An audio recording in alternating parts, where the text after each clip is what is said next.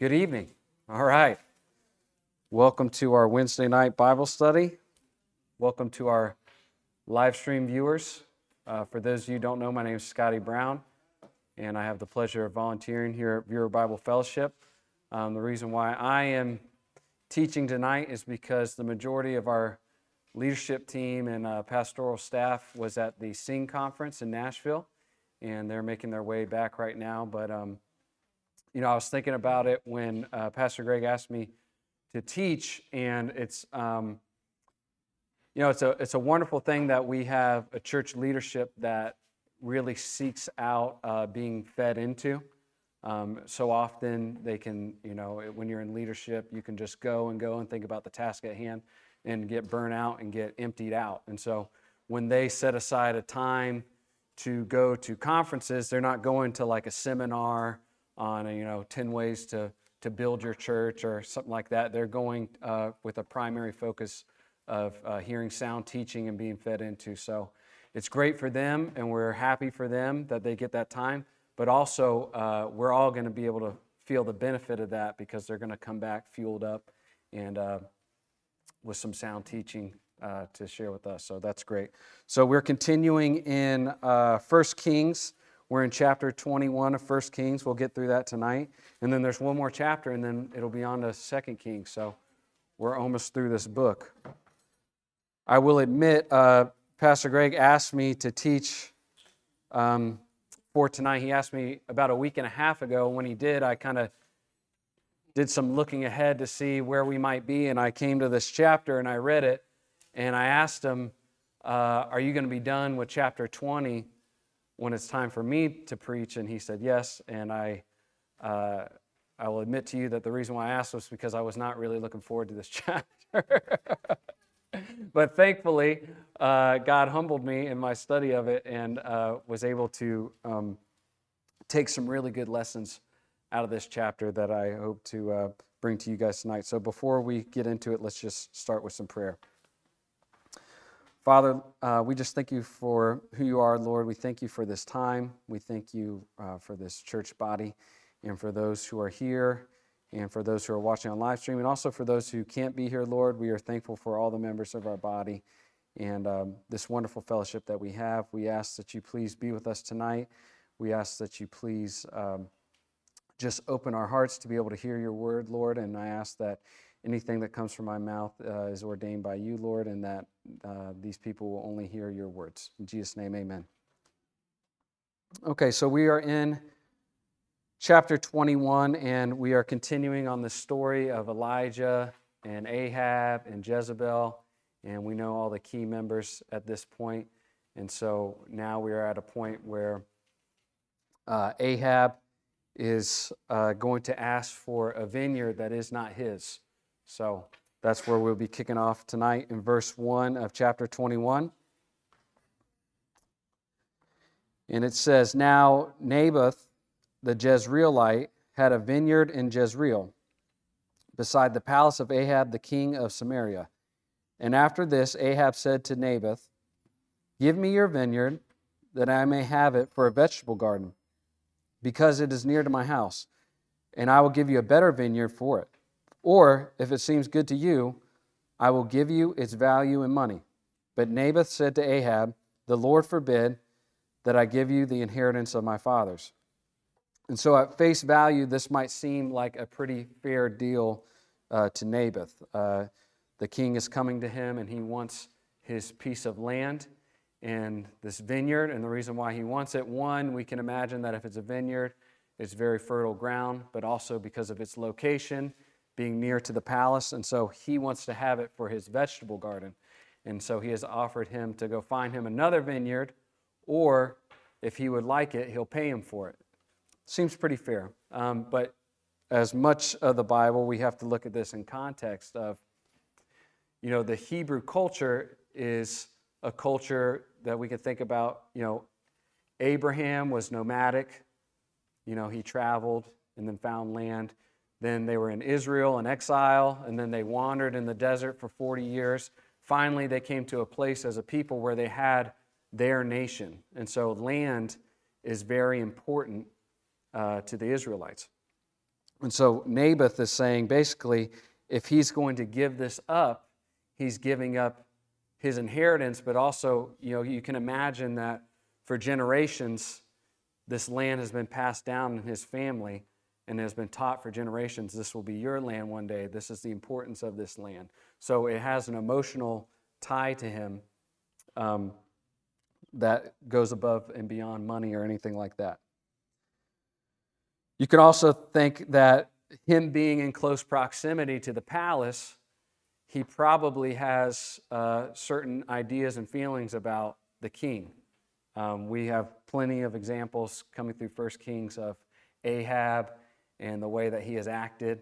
And so it was probably not lost on uh, Naboth how Ahab acted throughout his life. And so he had a lack of respect for him. You can imagine, we even see it in our, in our culture today, in, in our politics. You know, oftentimes we respect our leadership, but if, if the president wanted to come and have dinner at your house, uh, depending upon if you voted for him or not, you might not want to accept that invitation. Or if he said, hey, you know, I want to go come and have a big gathering at your house, you know, if it was the president that you liked and you voted for, you would open up and roll out the red carpet for him. But if it was the one that you didn't vote for, you might say, you know, go kick rocks. I don't want you here.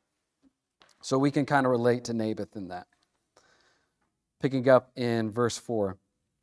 And Ahab went to his house, vexed and sullen, because of what Naboth the Jezreelite had said to him. For he had said, I will not give you the inheritance of my fathers. And he lay down in his bed and turned away his face and would, not, and would eat no food. So here's another example of Ahab's uh, lack of leadership and, and maturity. You know, it's like he basically takes his ball and goes home and cries in the corner of his room uh, rather than thinking, okay, how can I figure this out? How can I, uh, you know, bring another deal to him? He goes home and, and cries about it. So this speaks uh, to the character that we've seen in him before. Verse 5 But Jezebel, his wife, came to him and said to him, Why is your spirit so vexed that you eat no food? And he said to her, Because I spoke to Naboth the Jezreelite and said to him, Give me your vineyard for money, or else, if it please you, I will give you another vineyard for it. And he answered, I will not give you my, my vineyard. And Jezebel his wife said to him, Do you now govern Israel? Arise, eat bread, and let your heart be cheerful. I will give you the vineyard of Naboth the Jezreelite. And so I want to take a moment to observe the nature of this marriage between Ahab and Jezebel. Um, you know, it's without question that in marriage in general, God has given clearly defined roles in a marriage. We see it in Genesis 2 when God says that the man needs a helper and he creates Eve. We see it throughout the Bible and in the New Testament.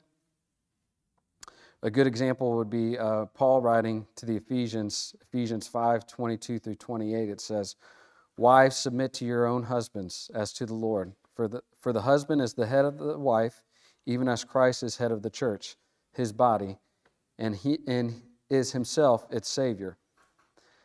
Now, as the church submits to Christ, so also wives should submit in everything to their husbands. Here's the kicker Husbands, love your wives as Christ loved the church and gave himself up for her, that he might sanctify her, having cleansed her by the washing of water with the word, so that he might present the church to himself in splendor, without spot or wrinkle or any such thing, that she might be holy and without blemish. In the same way, husbands should love their wives as their own bodies. He who loves his wife loves himself. And so we have this beautiful picture of what marriage should be. You know, we live in a culture that wants absolutely nothing to do with this picture of marriage. Not only do they not want clearly defined marriage roles, but they don't want clearly defined gender in general. And so we have a great lesson to be learned in this chapter of kind of what not to do in marriage roles. We will see it play out here in the next few uh, verses. But Jezebel supersedes her husband and takes it upon herself to take care of this situation. not only are we going to observe that you know it's a heinous act, but we also can look at it on a small scale because in reality, many of us do not have it within ourselves or don't have the nature to you know to conduct ourselves in such a way that we would act in this way, you know, murdering someone, right? But if we were to apply it into our own lives, we do have, you know, the pride within ourselves to think that we know which way is best. And so I don't say that to say that Jezebel, yeah, although she is in the wrong, the blame isn't fully upon Jezebel. It's on Ahab as well. We've seen examples even in the few verses before this of his character and how he acts, right? And so he is not living up to his role and headship in the house. And I think that as, as men, we can look at this story and then we can put it into our own culture and we can see that the, the issues that we're dealing with today, I believe, I'll step away from my Bible for a second, because this isn't necessarily God's word, this is my belief. I believe that many of these problems that we're facing today is because men have not, specifically godly men, have not taken up the charge of leading spiritually. And so we'll see how that can go into a, a, really bad place in the next few verses here.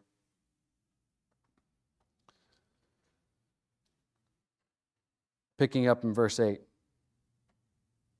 So she wrote letters in Ahab's name and sealed them with his seal. And she sent the letters to the elders and the leaders who lived in Naboth with Naboth in his city. And she wrote in the letters, Proclaim a fast and set Naboth at the head of the people, and set two worthless men opposite him, and let them bring a charge against him, saying, You have cursed God and the king.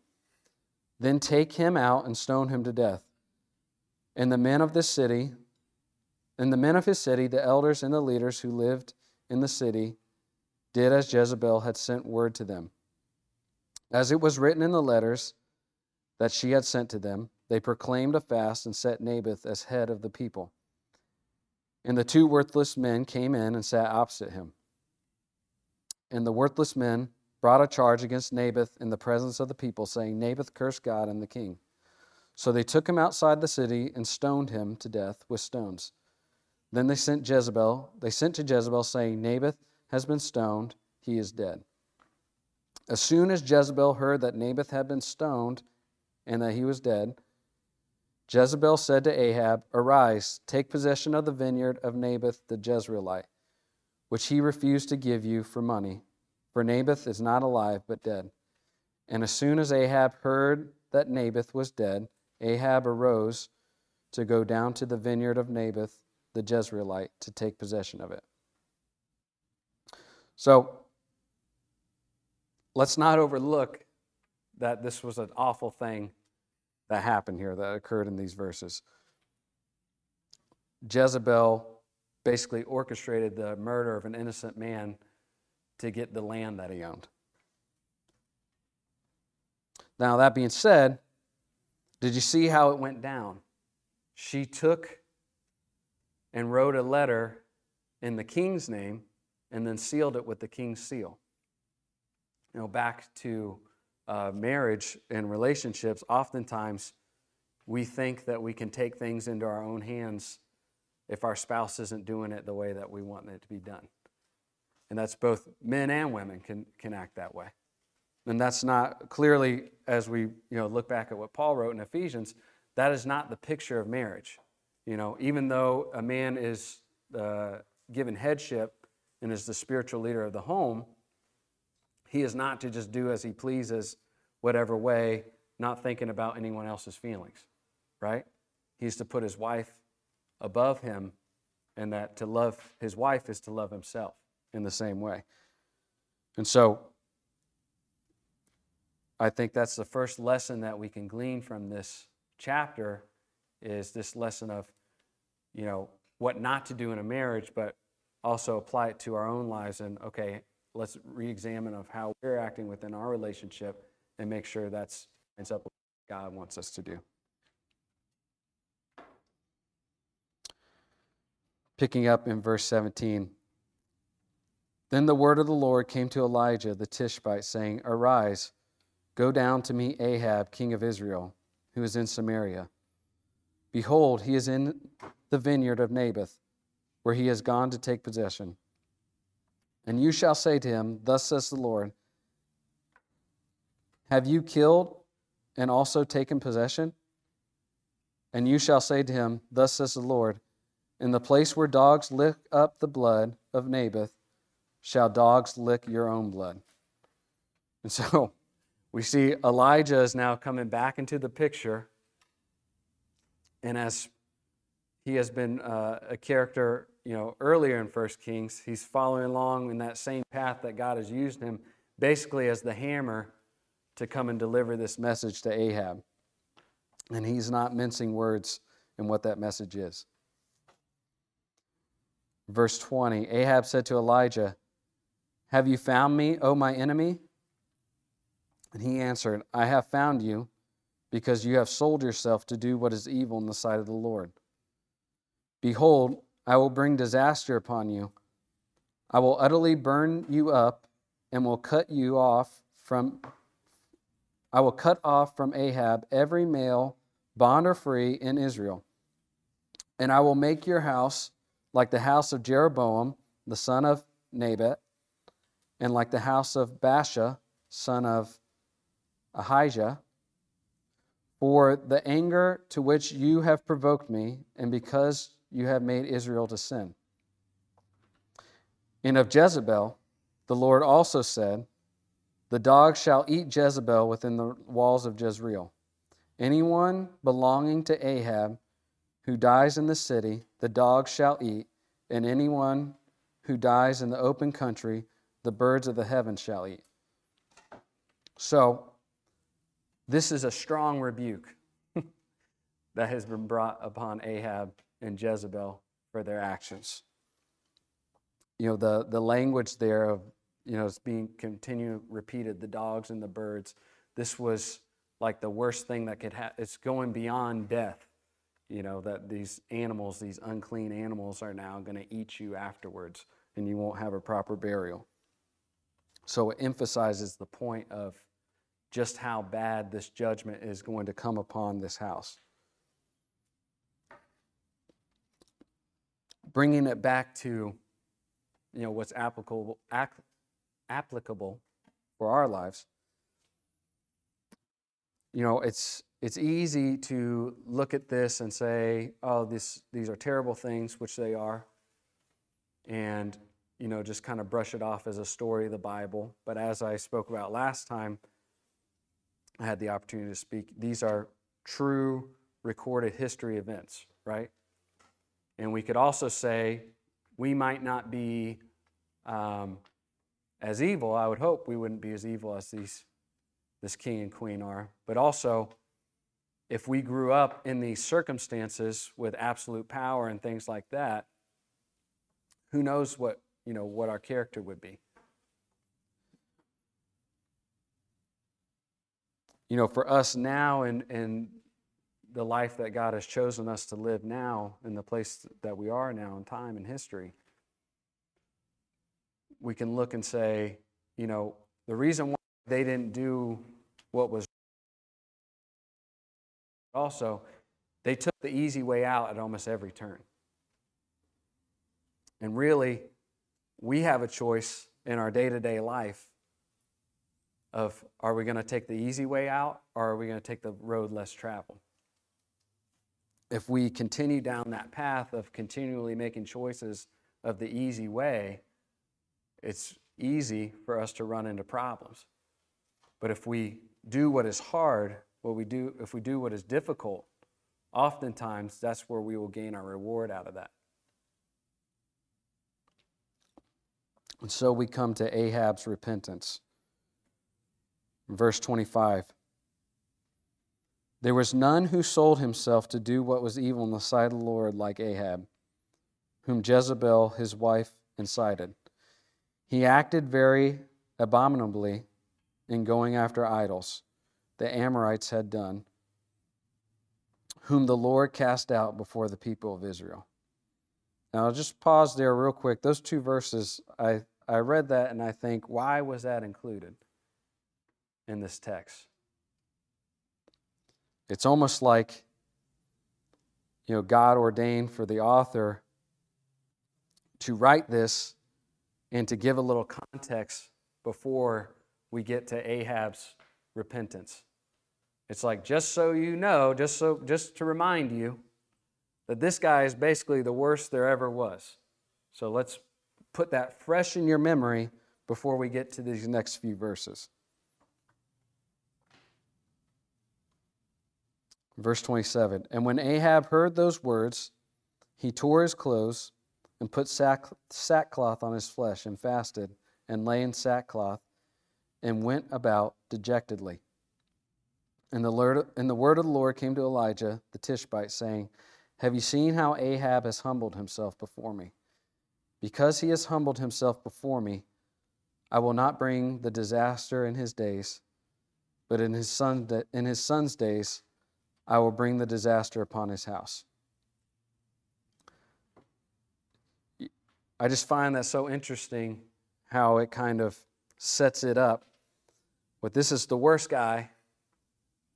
And then now I'm going to show you that I'm going to give him some forgiveness in this situation. But a key component of that, you know, it says that he, he, tore, cloth, he tore his clothes, he put on sackcloth, he fasted, he laid in the sackcloth. And there's these, these grand gestures you know, to the outside.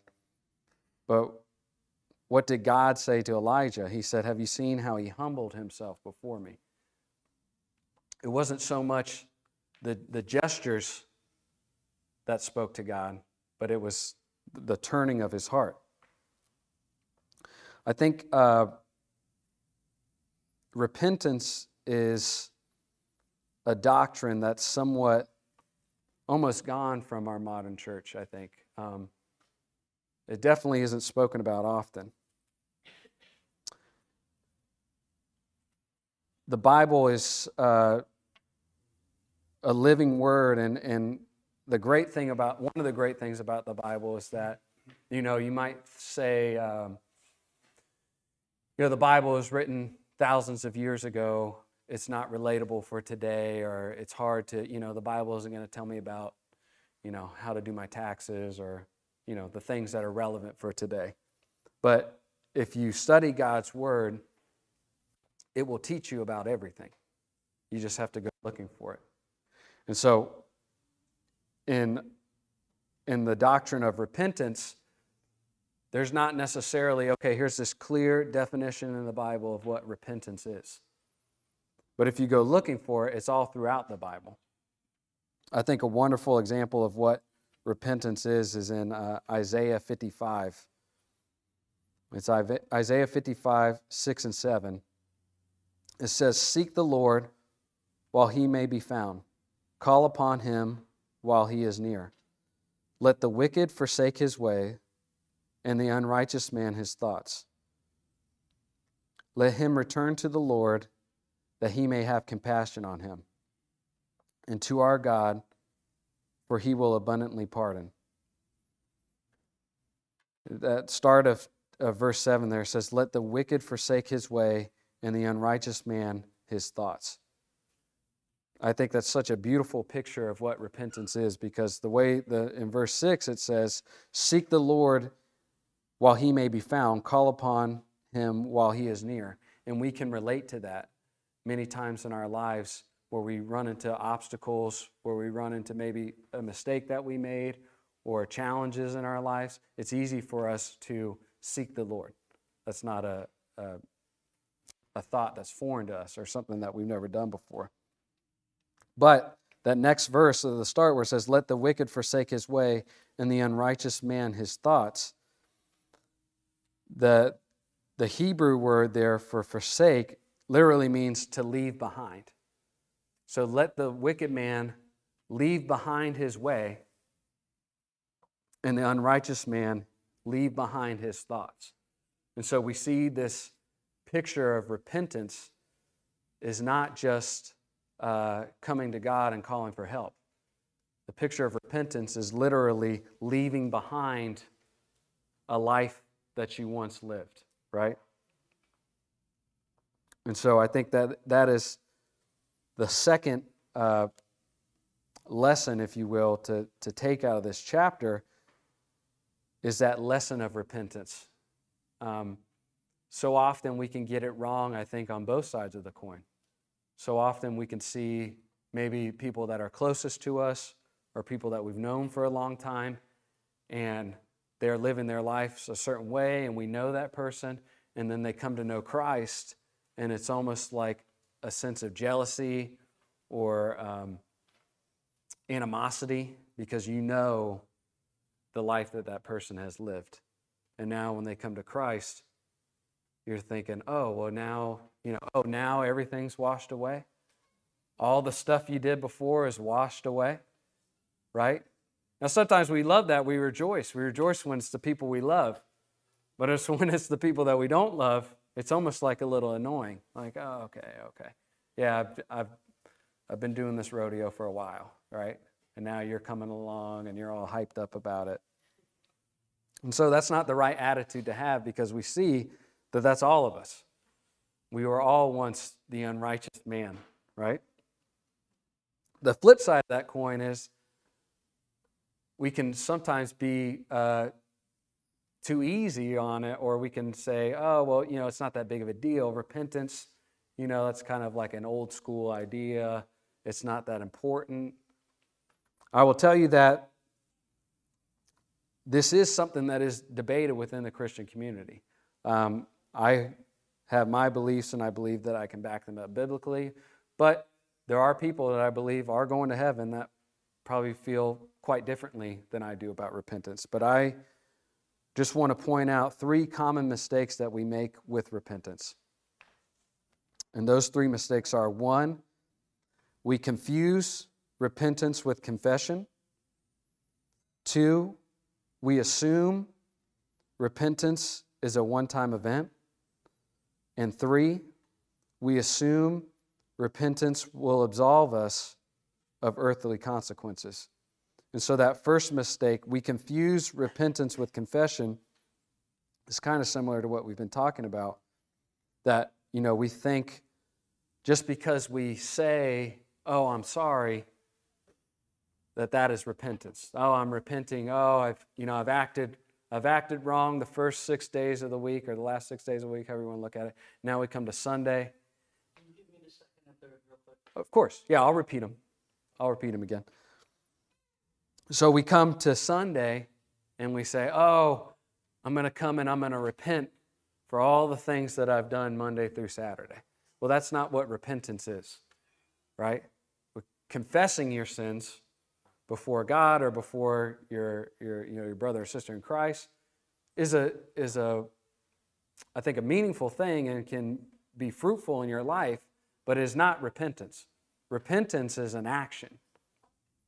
You know, it's kind of like when you, you know, you know that one person, and sometimes you're that person, I've been that person before, and you say, uh, oh, I'm going to stop eating sugar, or I'm going to stop eating carbs, you know?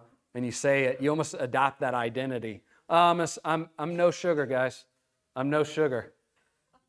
Right? And then, you know, someone catches you eating a cupcake late at night. well, just you can say you don't eat sugar as much as you want to say it. Saying it doesn't mean that you're literally not eating sugar. You have to actually take on the act of changing your habits to, to be that way, right? And it's the same way with repentance. Just because I say, oh, I'm sorry, I'm so, oh, I just feel awful. I feel awful. The music hit me just right this Sunday morning, and I just feel so awful for the way I've been living my life, and I am just going to change the way I'm living my life. And then you go home, and an hour has passed, and you fall back into that old habit. It's just like that cupcake, right?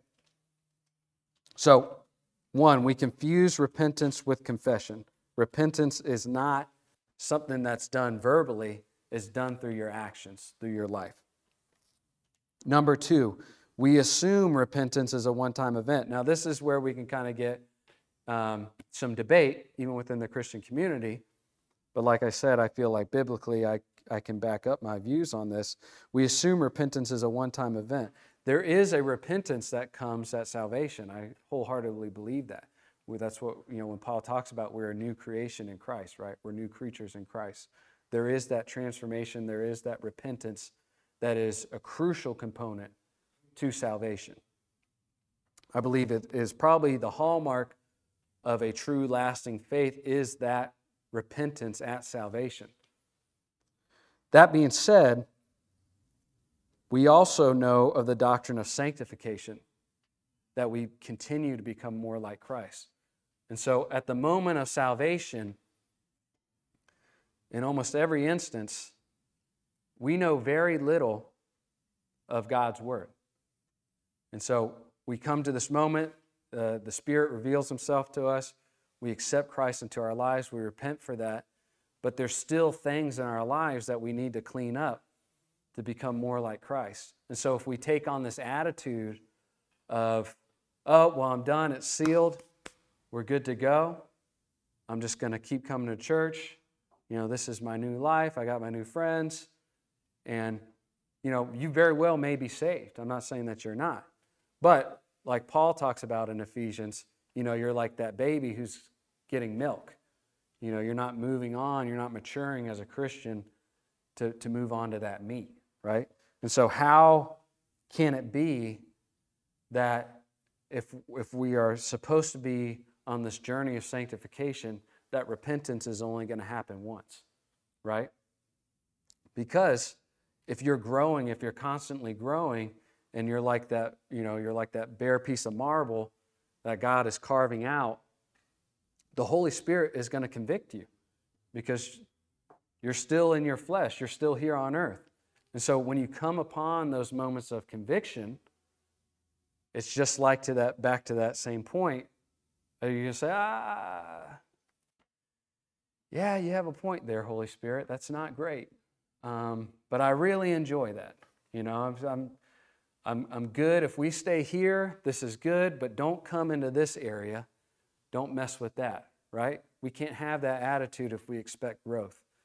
If we want to grow, if we want to continue to be sanctified, if we want to, uh, if we want to draw nearer to Christ, we have to let the Holy Spirit come in and continually, for the, you know, for the long haul, for the rest of our lives here on earth, continually come in and chip away.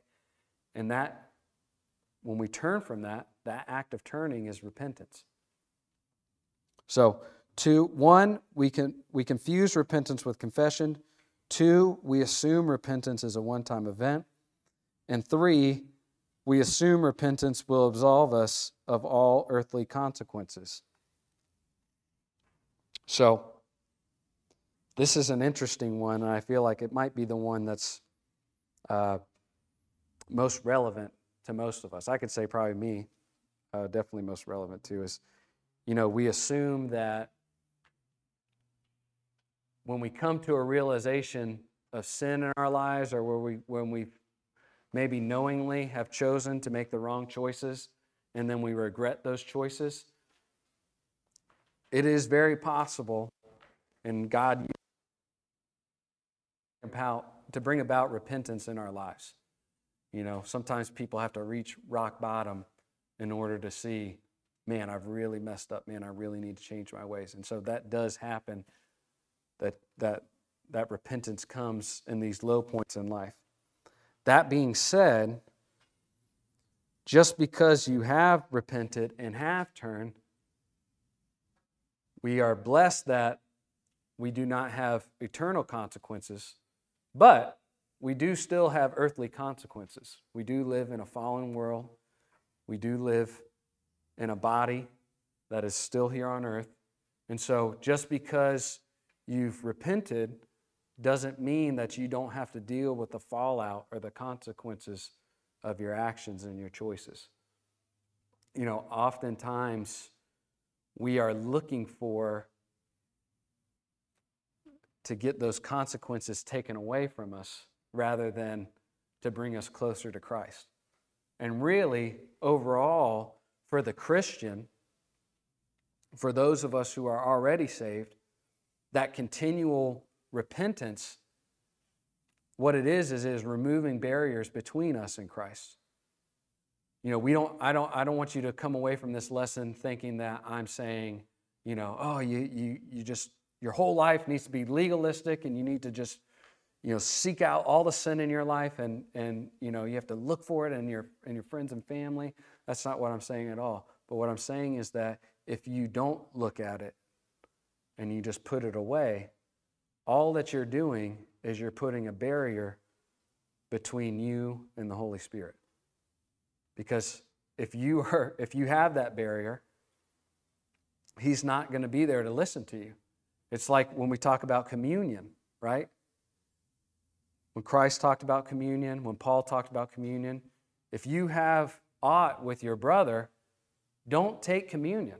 Go to them first and resolve that before you come into this holy covenant, right? And so, even though the Holy Spirit lives in you and dwells within you, how can you go on living and knowingly living an unrighteous life, living in such a way that the Spirit is convicting you on, and you're going to think that, oh, well, our relationship's going to be just fine, even though I'm ignoring the love and correction that the Holy Spirit's trying to give me, our relationship's going to be just the same. It's not possible. Yeah, it's funny. Uh, my oldest son's here tonight, and I. all of this was written prior to uh, the plan of him coming with us, so he'll probably get a kick out of this. But it's you know it's similar to me. Of I remember very vividly my dad saying it to me, and it's a lesson that I teach my kids now because when they get in trouble, they'll say, Oh, dad, I promise, I promise, I promise I'm not going to do it again. You know, the consequence is coming. They know it's coming. They know what the consequence is going to be, and all they can think about is that consequence. And oh, I promise, I promise I will not do it again. And I was the same way, and many of us were the same way when we were kids. I promise. And I say to them, that's great. I'm glad that you're not going to do it again, but it's not about what you're going to do. It's about what you've already done. Right? And so, in the same way, we know that we're going to spend eternity in heaven, and we should be grateful of that. And really, um, that should be the reminder of when we come to that place of repentance. That is our hope that we know that even though we've even though we've messed up, even though that we've knowingly done these wrong things, right? Even though you have someone like Ahab, who is the worst, and Jezebel, who was the worst, right? There is still God's grace for those who will humble themselves and repent. And so, with that, um, I'd like to close with a psalm.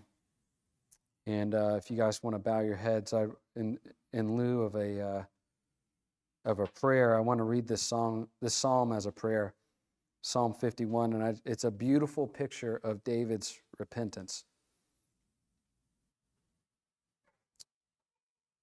Psalm 51, it says, Have mercy on me, O God, according to your steadfast love, according to your abundant mercy, blot out my transgressions. Wash me thoroughly from my iniquity and cleanse me from my sin. For I know my transgressions, and my sin is ever before me. Against you, you only, have I sinned, and done what is evil in your sight, so that you may be justified in your words and blameless in your judgment. Behold, I was brought forth in iniquity, and in sin did my mother conceive me. Behold, you delight in the truth in the inward being, and you teach me wisdom in the secret heart. Purge me with hyssop, and I shall be clean. Wash me, and I, sh- and I shall be whiter than snow. Let me hear joy and gladness. Let the bones that you have broken rejoice. Hide your face from my sins and blot out all my iniquities. Create in me a clean heart, O God, and renew a right spirit within me. Cast me not away from your presence, and take not your Holy Spirit from me. Restore to me the joy of your salvation, and uphold me with a willing spirit. Then I will teach transgressors, transgressors your ways, and sinners will return to you. Deliver me from the blood guiltiness, O God, O God of my salvation, and my tongue will sing aloud of your righteousness. O Lord, open my lips, and my mouth will declare your praise. For you will not delight in sacrifice, or I would give it. You will not be pleased with burnt offering. The sacrifices of God are a broken spirit, a broken and contrite heart, O God, you will not despise. Do good to Zion in your good pleasure. Build up the walls of Jerusalem. Then will you delight in right sacrifices, in burnt offerings, and whole burnt offerings. Then bulls will be offered on your altar. Father, I just thank you for uh, this time. I thank you for your grace, Lord. Your grace is what was the hope of David, that steadfast love that he spoke of, Lord, and your grace is what is our hope, Lord. That is not by our works or by our righteousness that we're saved, Lord, but by your righteousness. That we can come to you with a humble heart and repent of our ways, Lord, and that you will save us and that it doesn't matter the grand gestures that we can do or the offerings that we can bring or anything that we can bring to you, Lord. But what matters is that we come to you broken with a broken heart and that you would restore us and that you would rejoice to us with us and that you would pick us up, Lord, and and heal us and present us, Lord. I thank you for this fellowship, Lord. I thank you for the the members of this body and their willingness to learn, and also for the love that they show to me and to my family and to one another. We pray all these things in your name. Amen.